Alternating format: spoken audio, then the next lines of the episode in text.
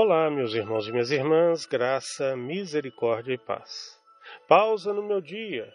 Reflexões sobre o mistério de nossa fé na Santa Missa. Hoje, o nosso Amém.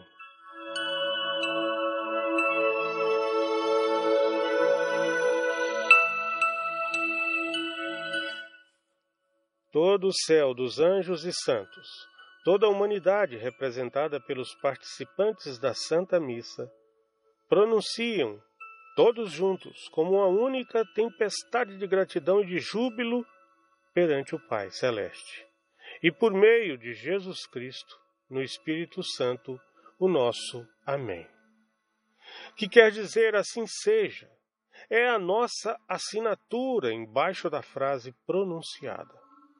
E isto não apenas para o momento atual, mas para todo o sempre, de eternidade em eternidade.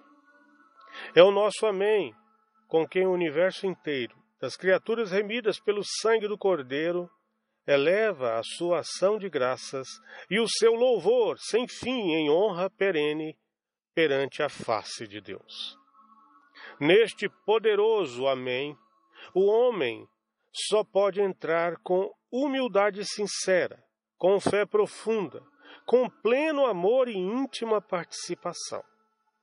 E durante todo o trabalho do dia, e ao longo do caminho de nossa vida, de nossa jornada, deve-se deixar soar em nós, sem cessar, este santo e poderoso cântico do Amém.